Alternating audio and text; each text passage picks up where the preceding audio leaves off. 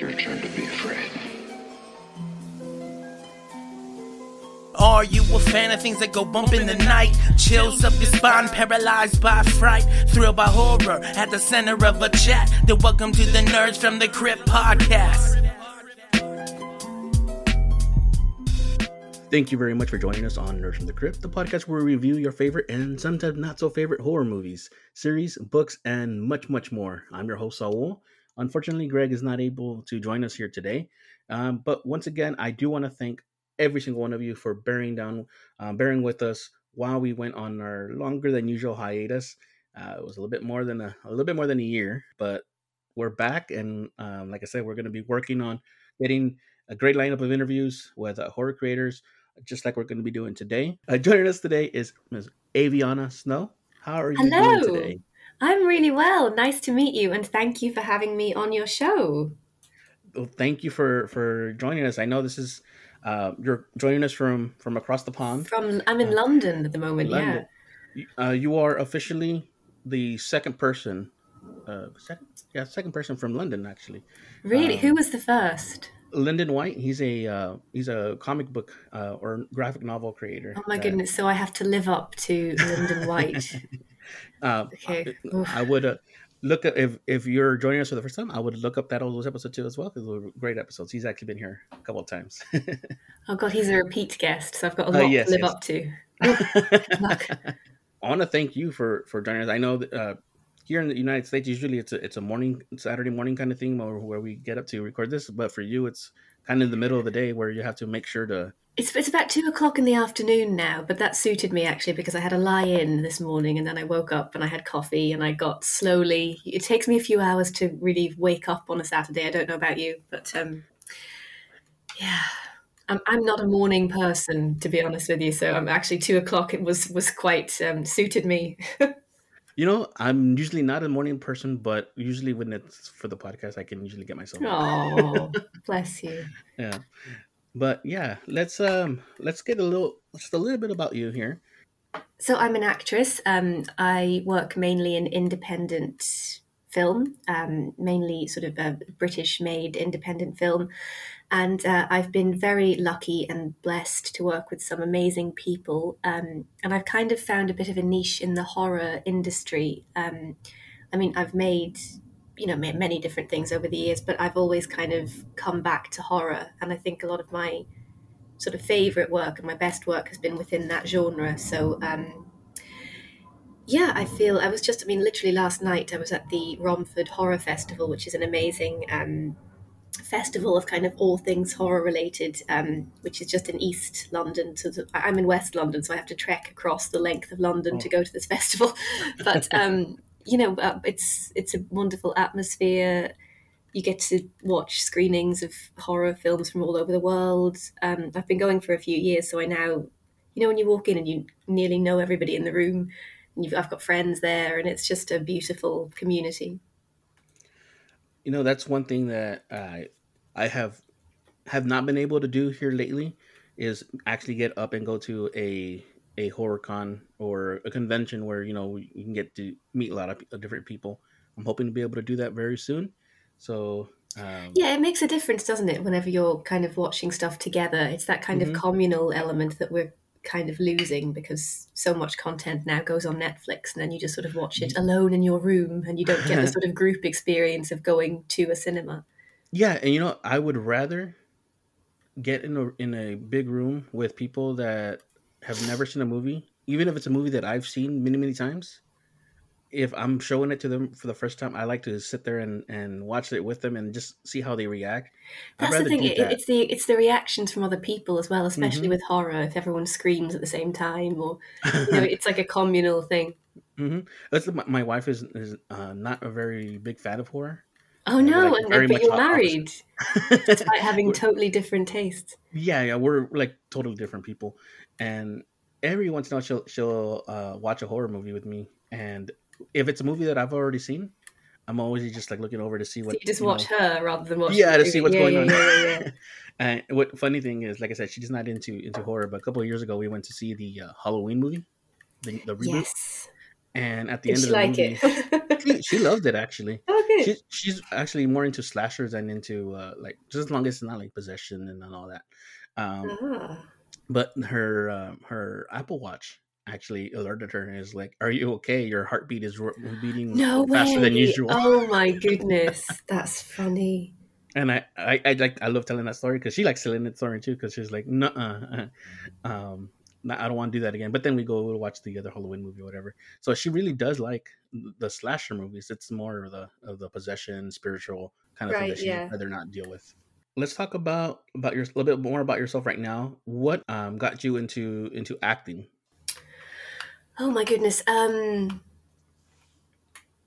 I get. I mean, I think I was quite a kind of shy, quiet, bookish, introverted kind of child, and I didn't have a lot of friends. And I think a lot of um, children who are like that, you kind of look for a something else to fill the void, and you. So, um, and I ended up. I kind of went toward the theatre, um, and the theatre always gave me a kind of solace.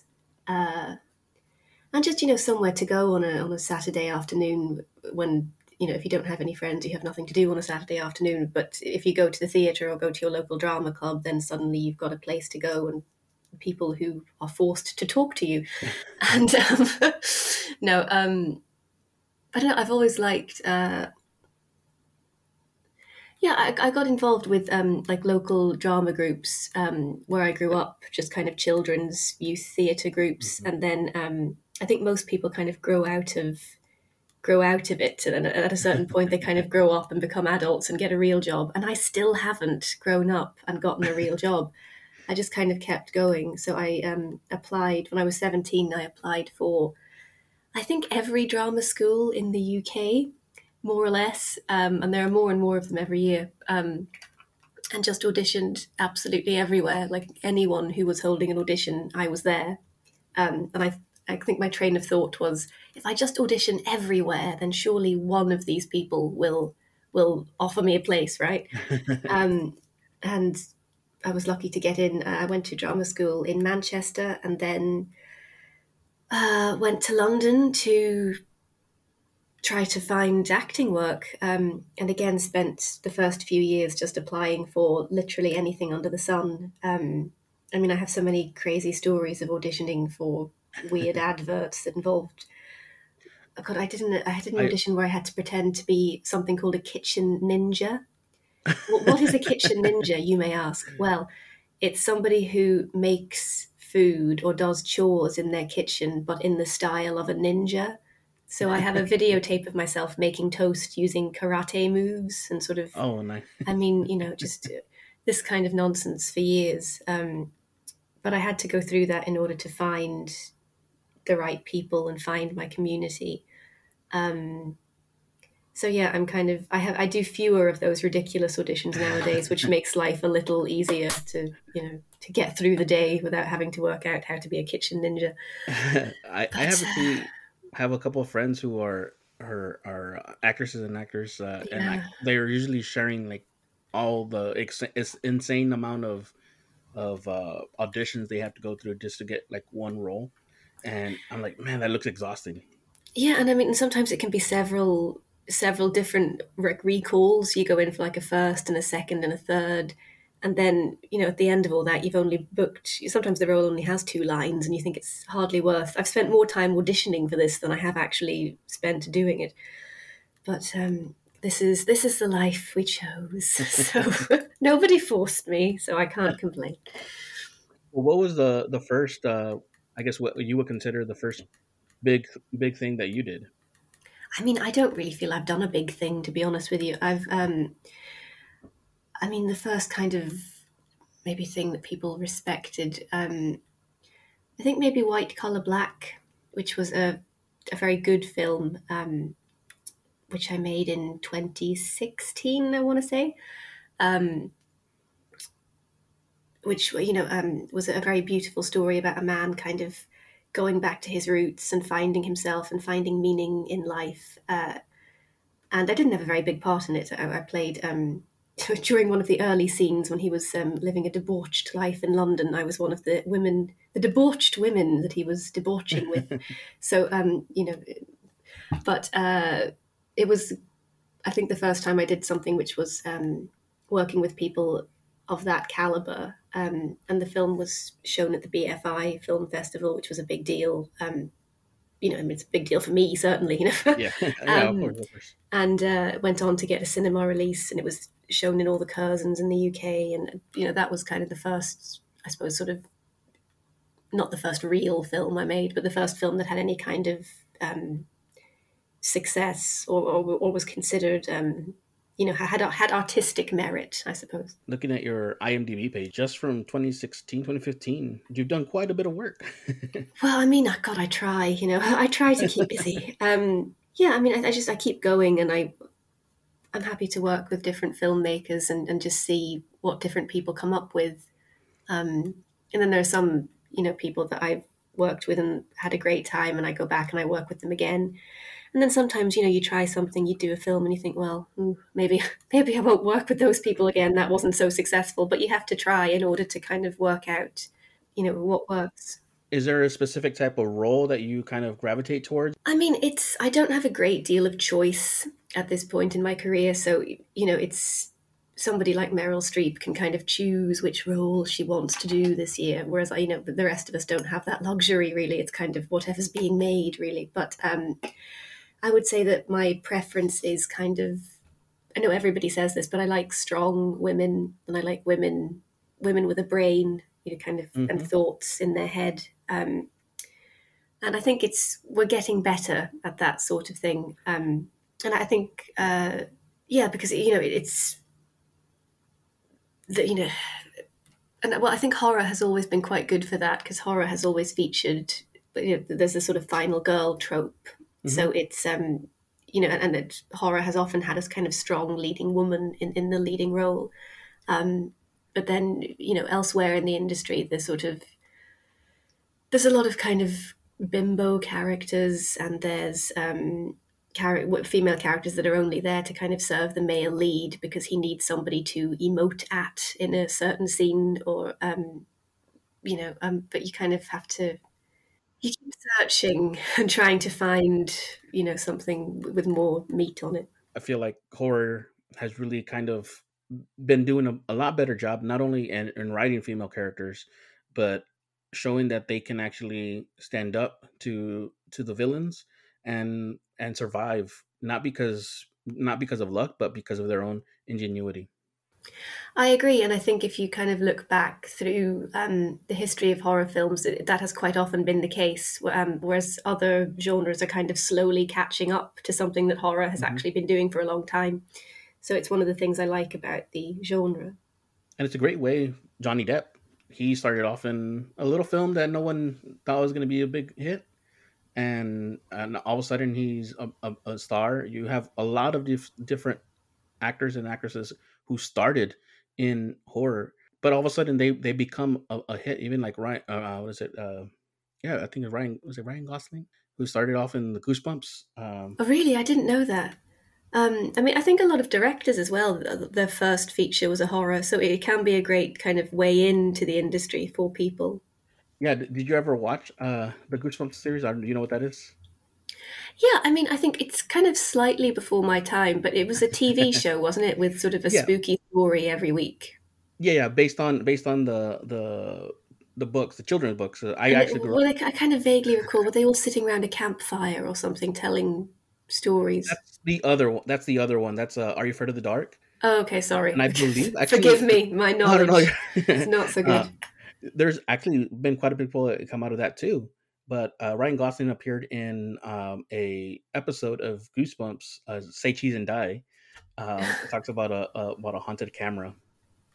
That was, his- I believe, that was his his first thing that he did, and look look what he's doing now. So it's you Yeah. know little little things that you that you may not think is a great big deal uh, can very much turn out to to be your very first one, very 1st Mhm. big role. The film that you were screening last night uh, was uh, Video Shop Tales of Terror. Yes, uh, that's right. Um, It was uh, the screening was lovely last night, and it's lovely to watch the film kind of surrounded by friends and kind of mm-hmm. well wishers. It, it is a very supportive community, and they're so they're a great audience, and they really react. You know, they gasp and they laugh, and, and that's what you want from an audience. Um, so the film is an anthology.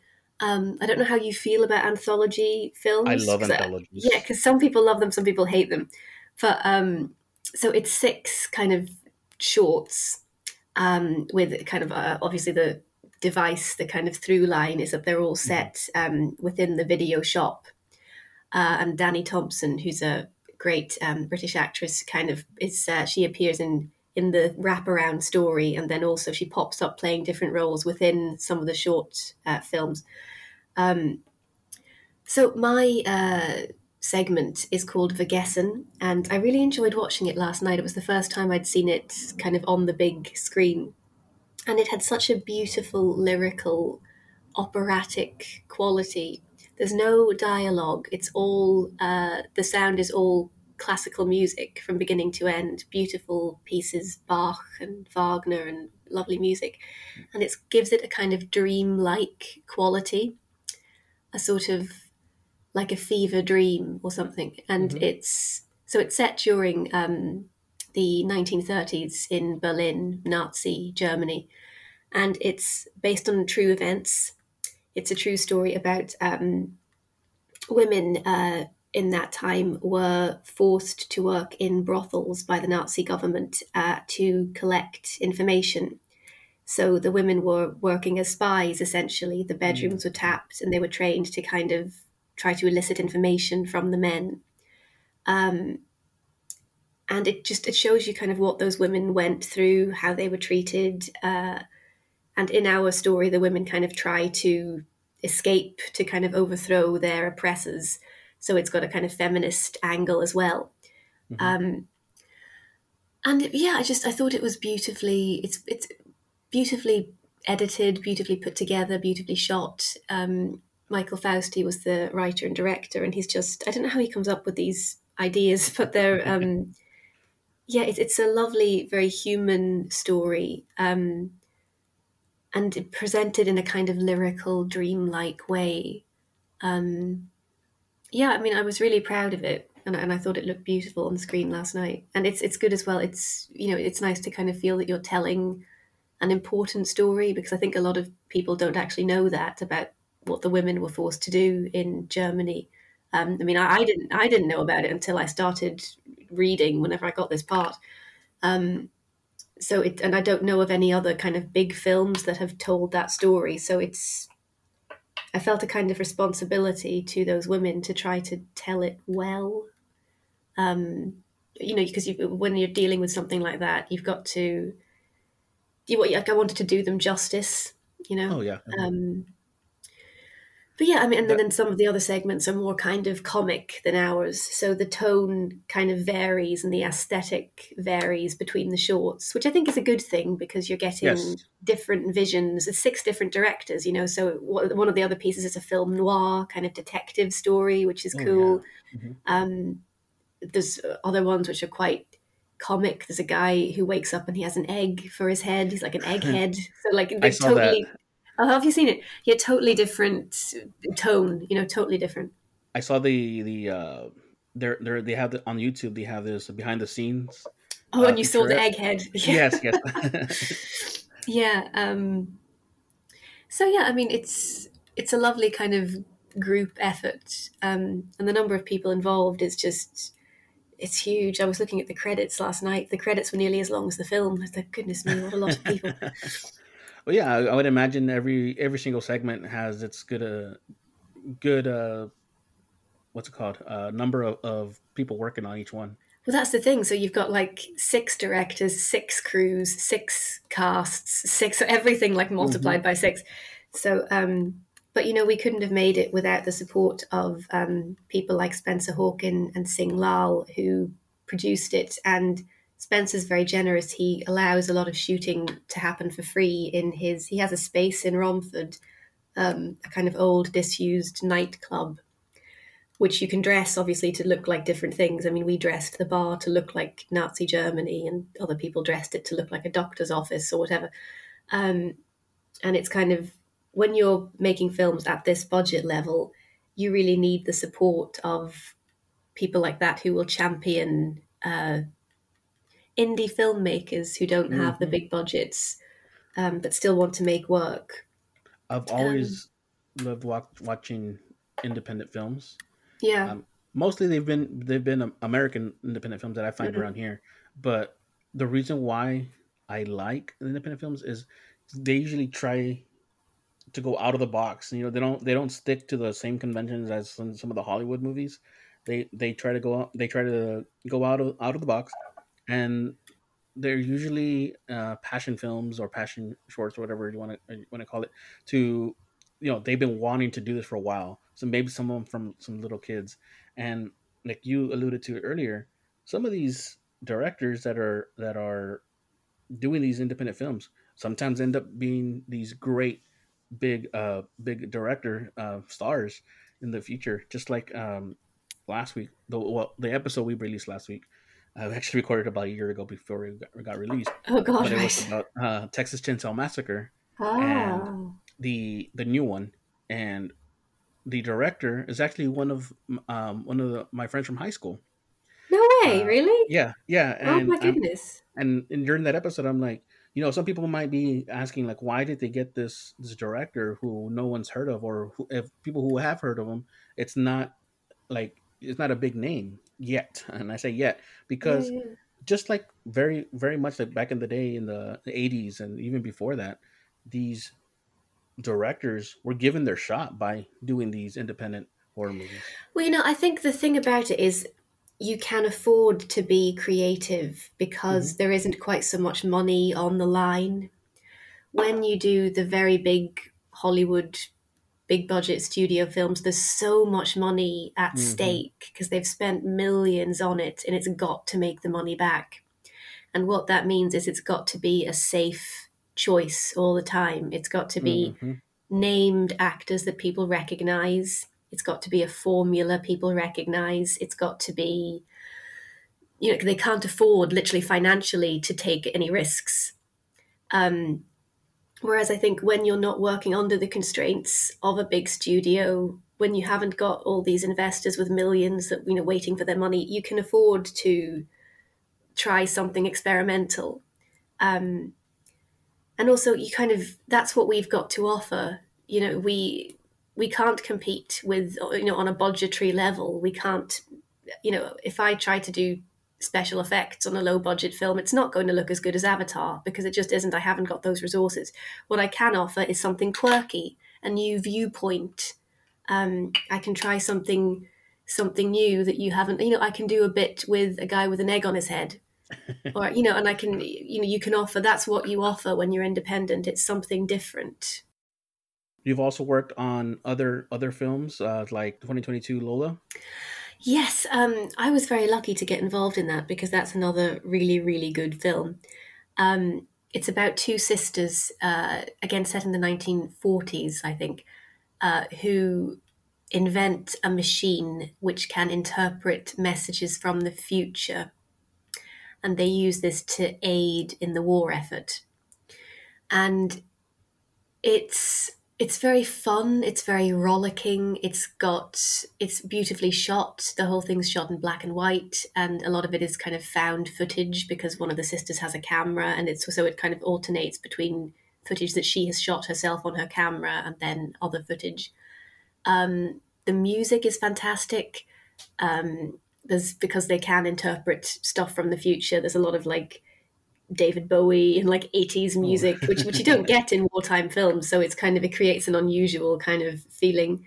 and then i think david bowie's music kind of like even if even if uh it doesn't fit the the period it kind of gives you that kind of air, what is it what is the word like airy kind of feel like uh it hits you different i i, I don't know how to how to explain it Yeah, no, it, it gives it an energy and it gives Yeah, it there you go, um yeah. yeah, precisely. Um so uh yeah, it's uh, we were lucky that um it's been doing the festival circuit and it's been very warmly received. Um it did Fright Fest uh last year, which is a big um horror festival here in London. Um and it did uh, kind of Locarno, Edinburgh. It's it's in Dublin at the moment at the Dublin Film Festival, um, and I think it's going to have a theatrical release later this year. So I'm excited for people to see it, um, and I think it deserves that bigger platform. Oh, it definitely looks like a a great project. Uh, I'm looking at the stills right now, and just the premise itself seems pretty. pretty it's unusual and it's kind of yeah. original, um, yeah. and I love that it's about kind of two strong women, and the main focus, I think, is their relationship with each other, which I also think is nice because often the main focus is her relationship with a man, and mm-hmm. I like that actually this is about a relationship between two women uh, as the kind of center of it. Okay, so I see that there's a, a movie, a upcoming movie called How to Kill Monsters, uh, directed by Stewart Sparke and starring Lyndsey Craine. Uh, yeah, well, what do you, what can you tell me, tell us about that movie?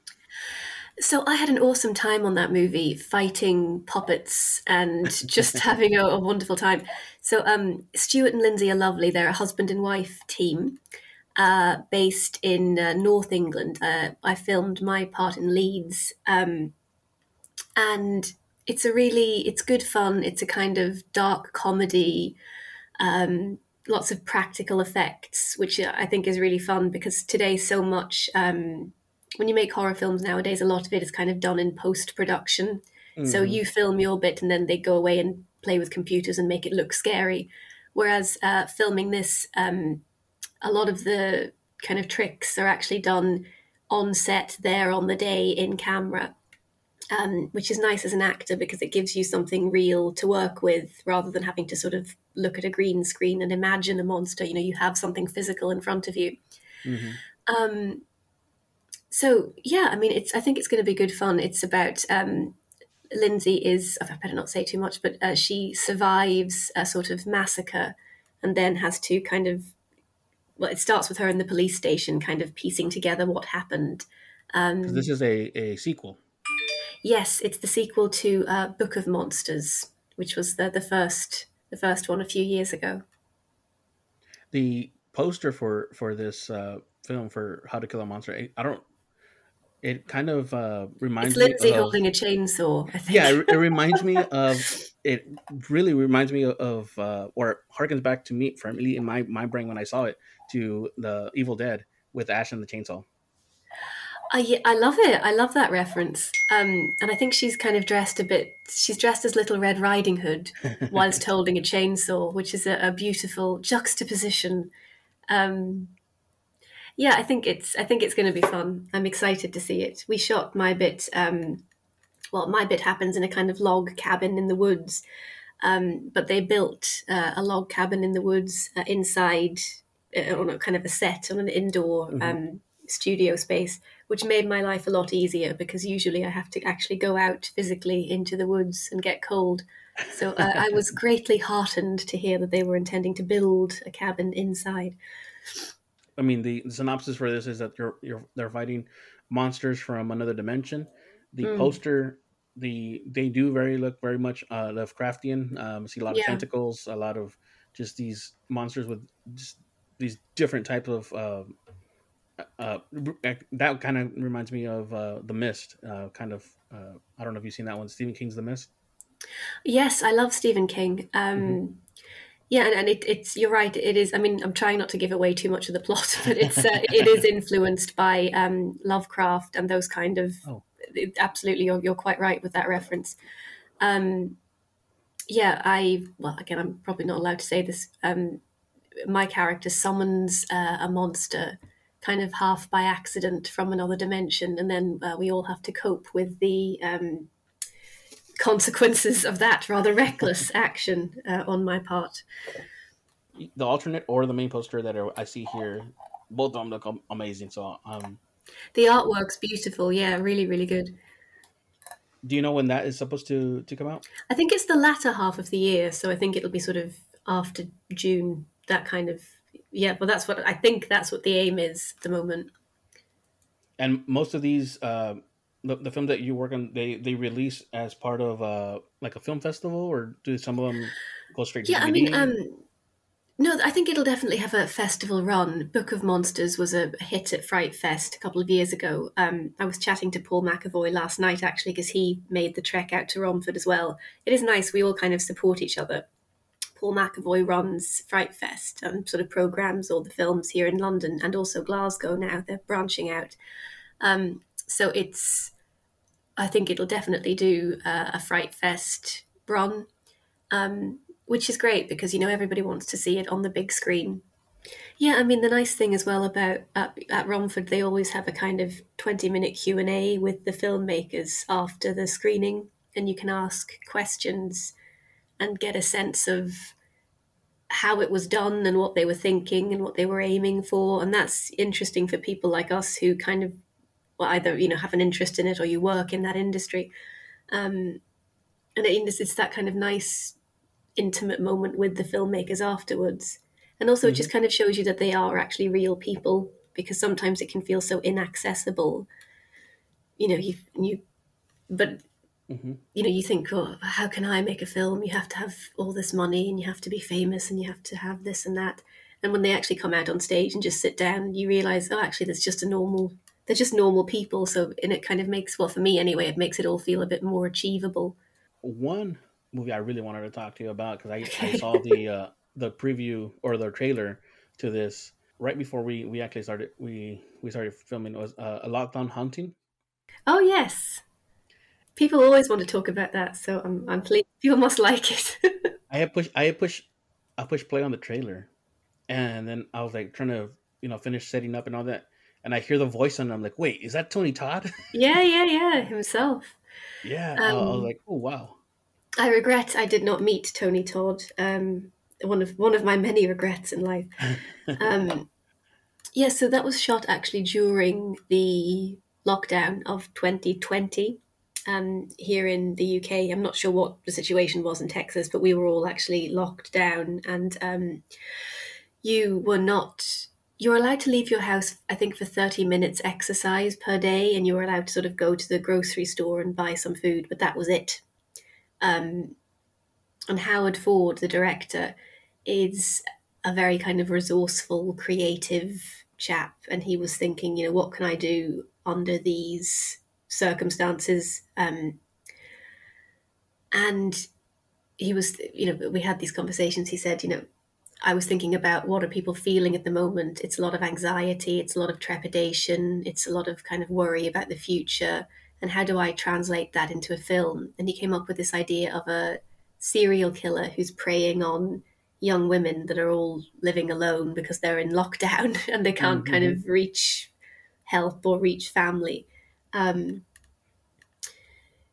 and he got round the well, we filmed it by actually going to the actors' homes and filming them uh, in their own in their own home. In actual so, lockdown. yeah, literally, because obviously yeah. we couldn't legally you couldn't um, have people. I think there was was it two feet or three feet you had to be away from each other at all times. So you couldn't have a, a big set with you know a big crew of people all together in the one space. Um, so he got round it by he was driving around the country filming actors in in their homes, which meant that we weren't breaking the what you call it the social bubble. Um, yeah. Uh, that's that's what I was talking about earlier. How because it because it's in the you're able to do some of the thing like this because you know you have to figure a way how to do it right. Um, and they could have waited, but you know you have to sometimes work with what you're able to you have to work with what you've got and it mm-hmm. forces you to be creative you're mm-hmm. forced mm-hmm. to think outside the box because there's no you know no way around it um, and it was a good example of everyone kind of pulling together and that sort of wartime spirit of um, you know we'll get through this and we'll get this made uh, and we did it and um, and you know and I think it's probably mostly down to Howard uh, and his kind of ingenuity um, you know I still remember him pulling up to my house with his car absolutely filled with everything under the sun from cameras lights props weird bits of string that he tied around the door handle because there was a shot where he wanted the door to open um, of its own accord. And how do you do that? Normally you'd have a crew, but there was just the two of us. So we had like a little bit of string, and poor Howard had to like hold the camera, hold the boom, pull the string at the right point, and you know, but you just make it work. Let me uh, go back to a little bit of your of your background. Did you grow up liking horror, or is that more of just a, a thing that's recently happened? I think it's something I've grown into over the years. Um, when I was young, I was very, I would say, I, I so I studied theatre as opposed to film acting. Um, and theatre tends to be quite text based. So uh, I think that's the main difference I've found between working in on the stage and working on the screen. Theatre tends to start with the text, with the actual words, and then having gotten the script together, you sort of look around and go, okay, how are we gonna how are we gonna do this? Where where shall I stand? But you kind of start with the words, whereas film I think starts with the visual image quite a lot of the time. The director will start with an idea about I don't know, I've got this great visual idea of a hole in the mm-hmm. ground and a monster coming out of it. And then you sort of, and they work out how they're going to film it and light it. And, and then, then the script comes at that stage. You go, okay, uh, these actors are going to say something. What are they going to say? You know, so, um, my background, uh, was kind of theatre based. I did a lot of Shakespeare when I was younger. Um, okay. my first job was, was Shakespeare appearing in a Midsummer Night's Dream uh, and then I slowly I started auditioning for films, booked a few films, then it became easier to book more films. Um, and I've kind of found my way into horror. And as I've started working more and more in horror, I've watched more and more horror. And I've come, you know, I've found that love for the genre. I've, I, I, I think I tell everybody this. I've been uh, watching horror since I was like three or four years old. yeah, yeah. I mean, some people have. That's the thing. And yeah. Some people, their depth of knowledge is actually much greater than mine, um, in terms of like the breadth of, of horror films they've seen. I, I even then, I, I don't feel like I've um, watched the the majority of the the greatest horror films. I'm, I'm still looking out there looking for. I feel like you must have you must have by now, right? like you've been going since you were three.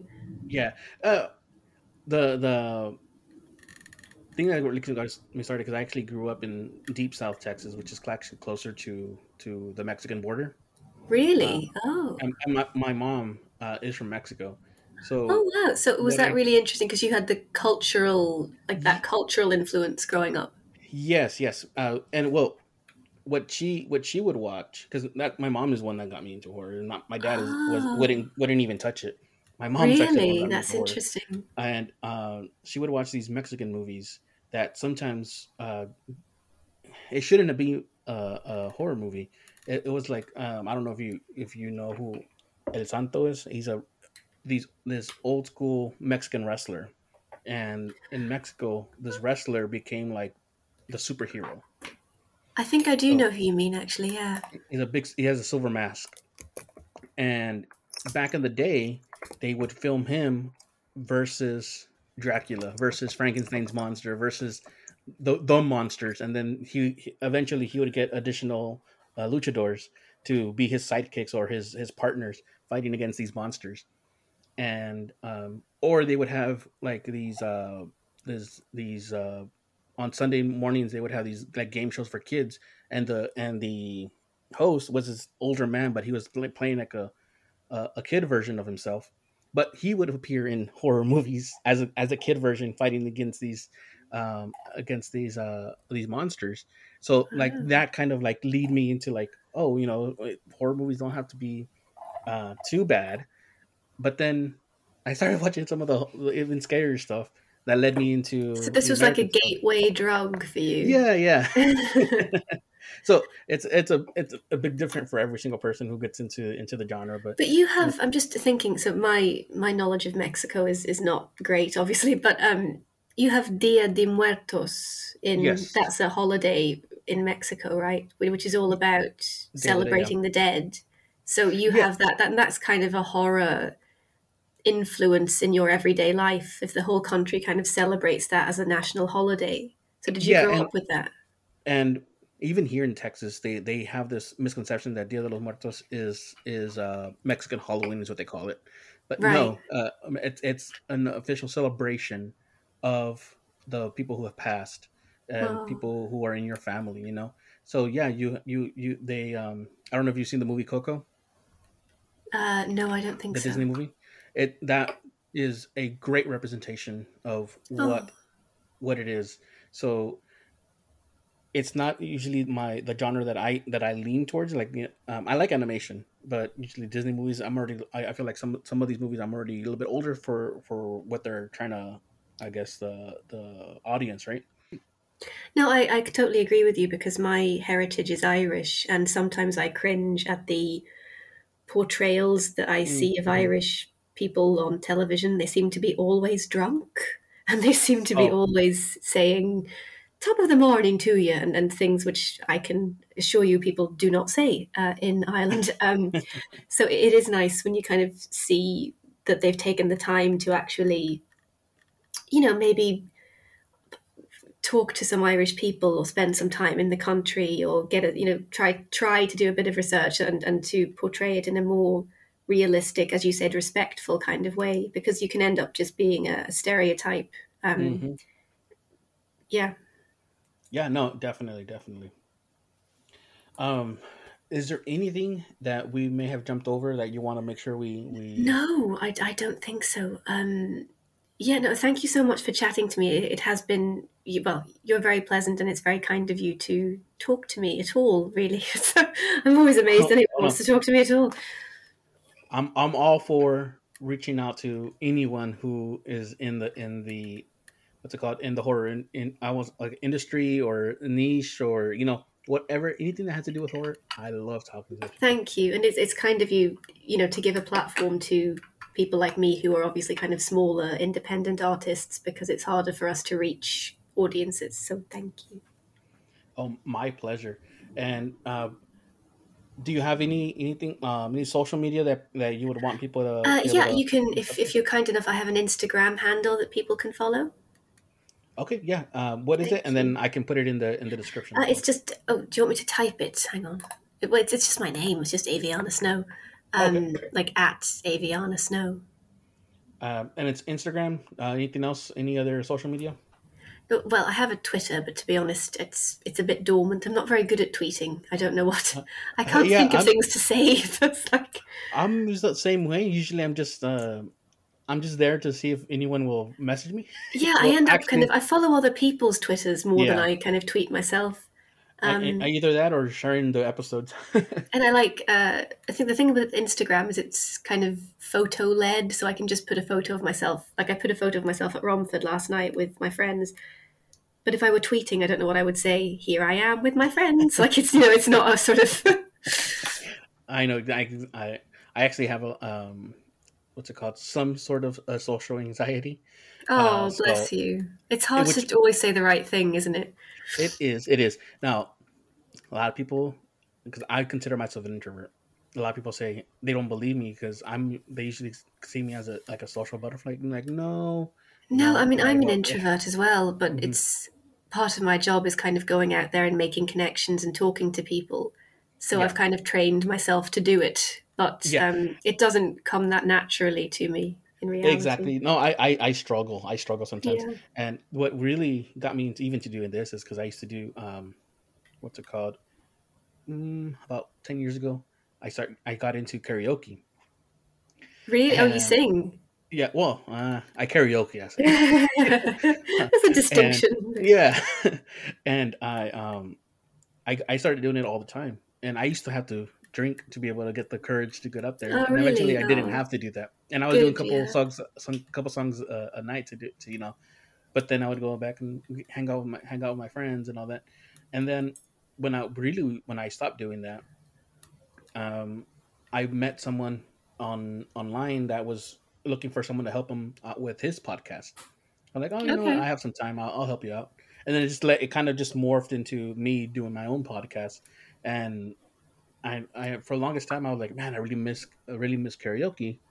And for the longest time now, now it's like I, I don't miss it, but because I'm doing this, I feel like it's like that that um evolution of, of me doing karaoke to to doing this. No, good for you, and it's great to see that progress. That's what it's all mm-hmm. about. Even if because you never reach perfection, so I don't look for perfection. I look for progress. Mm-hmm. And you mm-hmm. have. I mean, look at you now. Look at you now. You well, used to struggle. Now you can do interviews. Well, no, even even um, at the beginning when I was trying to do interviews, uh, they're not the the greatest. I, I, feel like we've only started really hitting our stride in, over the last because now we're this will be episode ninety nine. So oh my goodness! Episode. If I had held on one more interview, I would have been one hundred. Oh my god! I missed out by one, dude. So uh, we technically have more than hundred episodes, but during the because uh, like I said, about two years ago, three years ago, we started doing the like this kind of episode where we started interviewing um creators and, and, and so forth. So we we went we stopped not stopped, but we kind of started doing these parallel programming, I guess, with uh with horror creators. But then we started getting messages, "Hey, can I talk about my thing on this?" I'm like, "Well, what is it?" Like, "Oh, that's not horror." So I kind of started doing this additional set of program, I guess, episodes that are not they're in the same feed as Nerds from the Crypt, but they're not technically Nerds from the Crypt um, episodes. They're... Oh, so oh, okay. So actually, yeah. technically, you are over a hundred. Yeah, yeah. Okay, I don't feel not officially quite so bad now. but no, I want to thank you very oh, much for you. taking your time honestly. out of the day to to talk to me. No, uh, it's honestly the pleasure is mine, um, and I hope I wasn't too boring. Uh, I oh, tried no. my best. no, no, no. Uh, actually, I'll be honest with you. This is probably gonna be one of my easiest edits. oh, that's good. Um, so people don't don't get this sometimes, but um, editing actually takes way more time than it does. No, I know. Well, it's you know, principal photography is very brief. The post production and the editing takes sometimes a year and a half. Um, yeah, yeah, I know. It usually takes about twice as long, minimum twice as long um, that you took to to um, to record to get this get ready for to come out. well, thank you. It's been a pleasure, and I hope you have a nice day because it's still the morning with you, isn't it? Oh it's, yeah, uh, nine yeah. a.m. if you have anything else coming coming out soon, just let us know. Whether you come on to talk about it or just to let us know so we can we can. I um, will. Thank you. That's know. very kind of you. Thank yeah. you. But, and everyone, thank you for joining us here again on Nerds from the Crypt, and just keep tuned because we're gonna keep we're gonna we're gonna not take as many breaks as we have have been taking. So, well, hopefully at least. So just keep tuned. We are going to be working for that episode 100. Uh, see what what what we do, and um, we'll get with you all soon. Thank you very much. Thanks. Um, bye. It's your turn to be afraid. Are you a fan of things that go bump in the night? Chills up your spine, paralyzed by fright, thrilled by horror at the center of a chat. Then welcome to the Nerds from the Crypt podcast.